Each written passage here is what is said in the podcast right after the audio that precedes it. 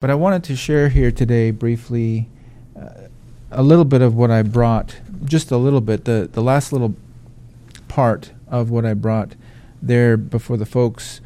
I'm sure some of you have already heard this, but I thought it would be helpful to reiterate it. And uh, the part that I'm going, going to share with you all is simply some reasons that I gave at that conference as to why people don't pray. Now, I want to make sure that we understand what we're talking about here because people would say, Well, I do pray. And uh, churches would say, Well, we do pray. Uh, but when there are calls to prayer, when there are calls to say, "Hey, we have a problem here. Uh, we're facing something that is that is uh, elevated in its nature, the the attacks are becoming more and more ramped up. Let's just put it that way. Uh, there is this need to match that with elevated efforts in prayer, and that sounds. That's always uh, something that sounds wrong when you when you talk about effort and when you talk about uh, the work that we have to put into something, and we're not talking about effort and work in order to merit anything. We're not talking about that, but you can't read the Bible. You can't read the Bible without seeing this this implication of of human responsibility. There is effort, there is an exertion that is required on the part of God's people. And there is a you know, you read that in James talking about Elijah, how he was fervent in his prayer. I mean, it uses that word, it doesn't use that word cavalierly. And there is a sense where we want to understand what that means. And it doesn't mean that we have to exert ourselves in, and get ourselves into a state physically and mentally as if the physical exertion was all that we're talking about, i.e., the raising of our voice or the uh, any kind of a expression that we could physically manifest. But we are talking about something that is deeply uh, intense, something that engages our entire soul, mind, body, thoughts, focus, all of that.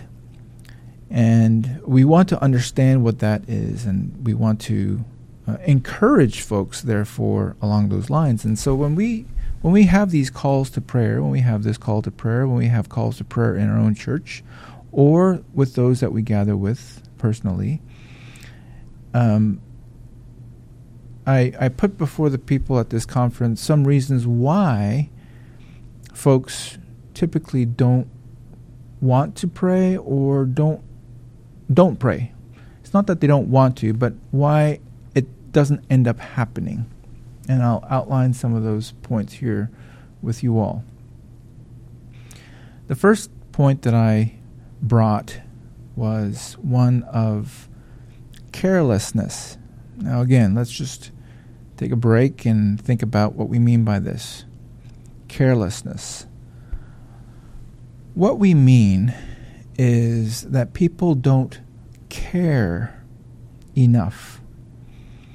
Now, when you look at what's going on in the world and you look at all of the the ramping up of iniquity and wickedness, there is something inside of every red-blooded Christian that cares and that is bothered by what they see.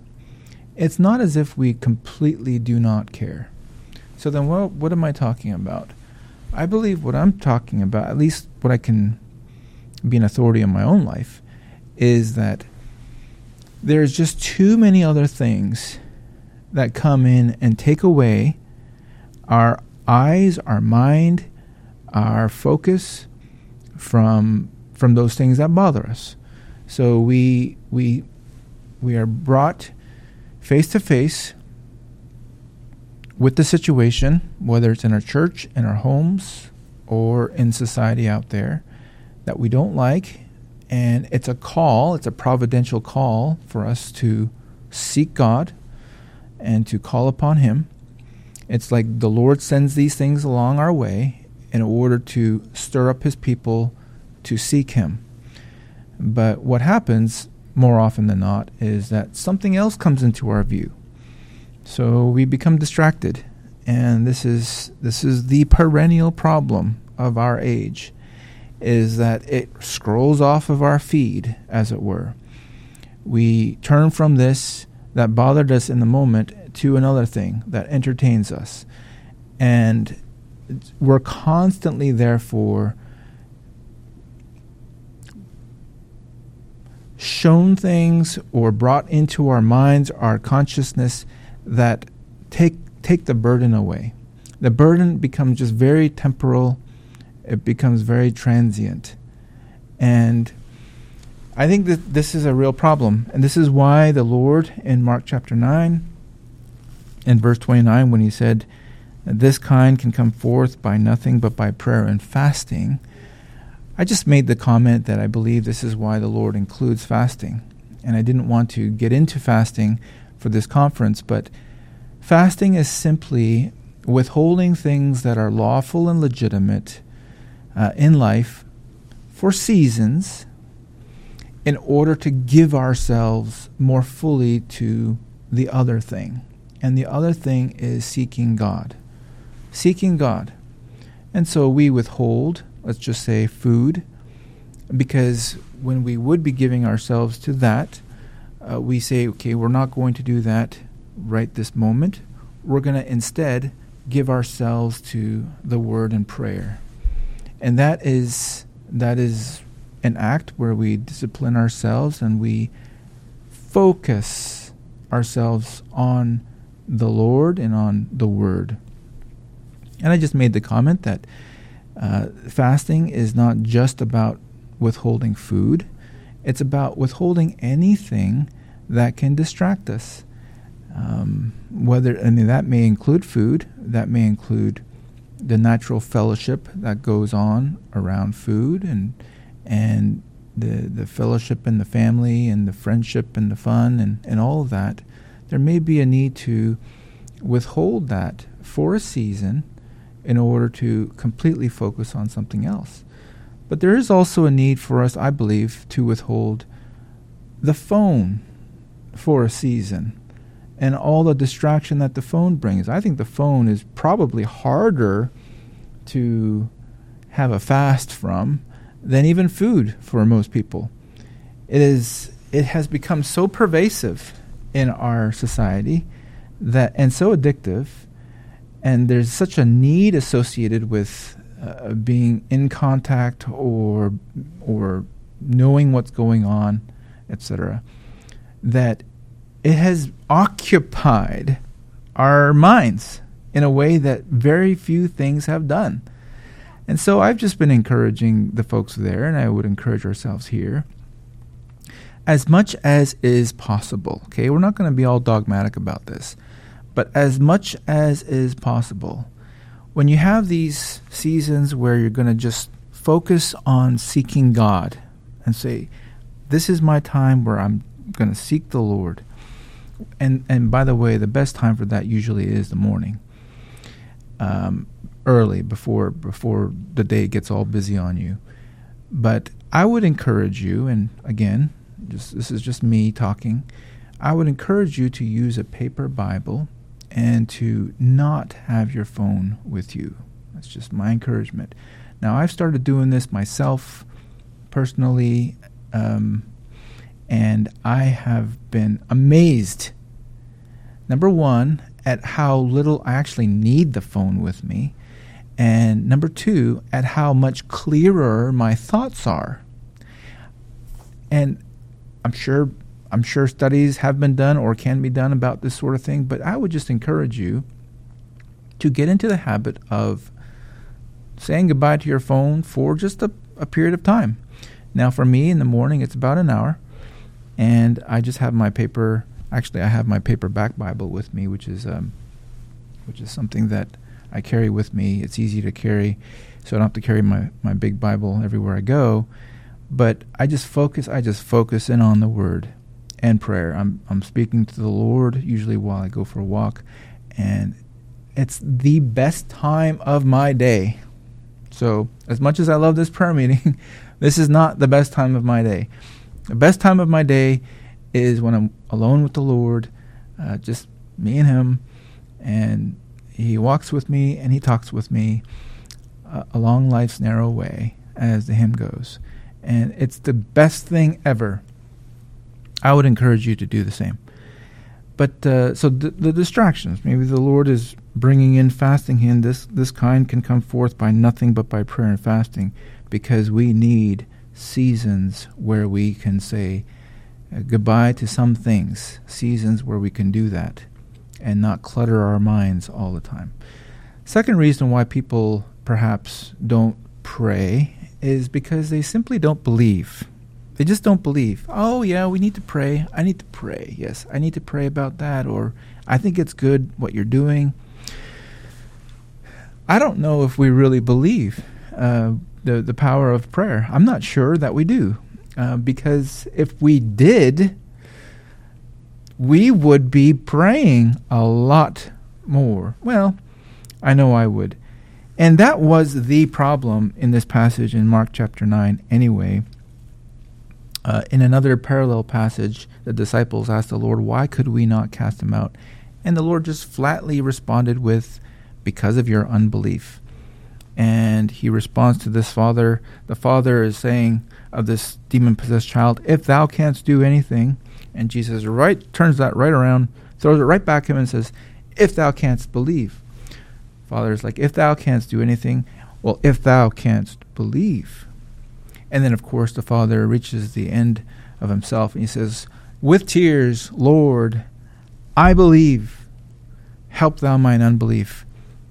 He just didn't, the, the problem was a faith problem. And so, when you talk to some people, you know that they believe that prayer is a good thing and that they should pray, but I wonder how much they really how much we really believe that, how much we really understand the connection of our praying to God and what happens on the battlefield below. What happens with Moses on the mountaintop with his raising up of his hands affects directly Joshua and the battle with the uh, Amalekites. There's a direct correlation. So he starts dropping his hands and the Amalekites prevail. He raises his hands, and uh, Joshua prevails. Direct connection. I don't know if we really believe that. The third thing that I mentioned was simply that um, when Jesus uh, rebukes the disciples and, and he says, Oh, faithless and perverse generation. And I just made a comment on that word perverse. And I talked about this before, so I won't go over all that again but simply to say that the word perverse, meaning it's like a crooked, something that's not straight, something where you're, it's just not straight. You're you're saying one thing, but you're walking a different way. It's it's it's double. And we brought in the passage from James: "A double-minded man is unstable in all his ways. Let not that man think he shall receive anything from the Lord." Somebody who is praying one way but his heart is somewhere else. His walk and his talk don't line up. Um, the Lord is looking for a perfect heart. Perfect. Not perfect in the sense of perfection, sinless perfection, but perfect in the sense of not duplicitous, not divided, not this double mindedness as we see in James. He wants a heart where, yes, our prayers say one thing, but our heart and our lives are are are backing it up. The fourth thing that I'll I'll mention, I didn't mention at the, the conference, but I'll mention here is is sometimes I think can be um, a problem of pride. What I mean is that in Psalm 10, verse 4, it says, The wicked, through the pride of his countenance, will not seek after God. Now, that's talking about the wicked. But there is also a sense where pride generally speaking, keeps people from seeking God. And you can you can see how this works very practically, somebody who doesn't feel the need or somebody who is too proud to admit their need simply won't seek after God. And that is why in 2 Chronicles 7:14, if my people which are called by my name shall humble themselves and pray, humbling ourselves is the first component mentioned in that verse. Humble themselves and pray and turn from their wicked ways and seek my face, etc. And so there is a sense where pride will often keep us from seeking God, especially together. Because when you're in a group, I mean, we can pray alone, and, and that is proper. We need to pray alone. But when we're in a group, there is something very humbling. And I've found this over and over again. There is something very humbling about praying together because you're not just speak you're not just giving a speech. You are opening your heart to the Lord and really to one another. You're unburdening yourselves, and often that comes with tears. And I tell you what, it can be some of the most humbling experiences. Not all the time, but there are some times in our own prayer meeting at church where I will I will pray for my own children, you know, in their presence, and I, I will pray for them, and you know, I, they know that I love them, and I will pray with tears for them. It can't be put on, and the Lord does that from time to time, not all the time. But I tell you what, it is a humbling thing. And so I think that sometimes our own flesh and pride can get in the way of us praying together. Enough said. We're going to go seek the Lord now. But these were some of the points that I, I gave as to why uh, why otherwise good people don't pray.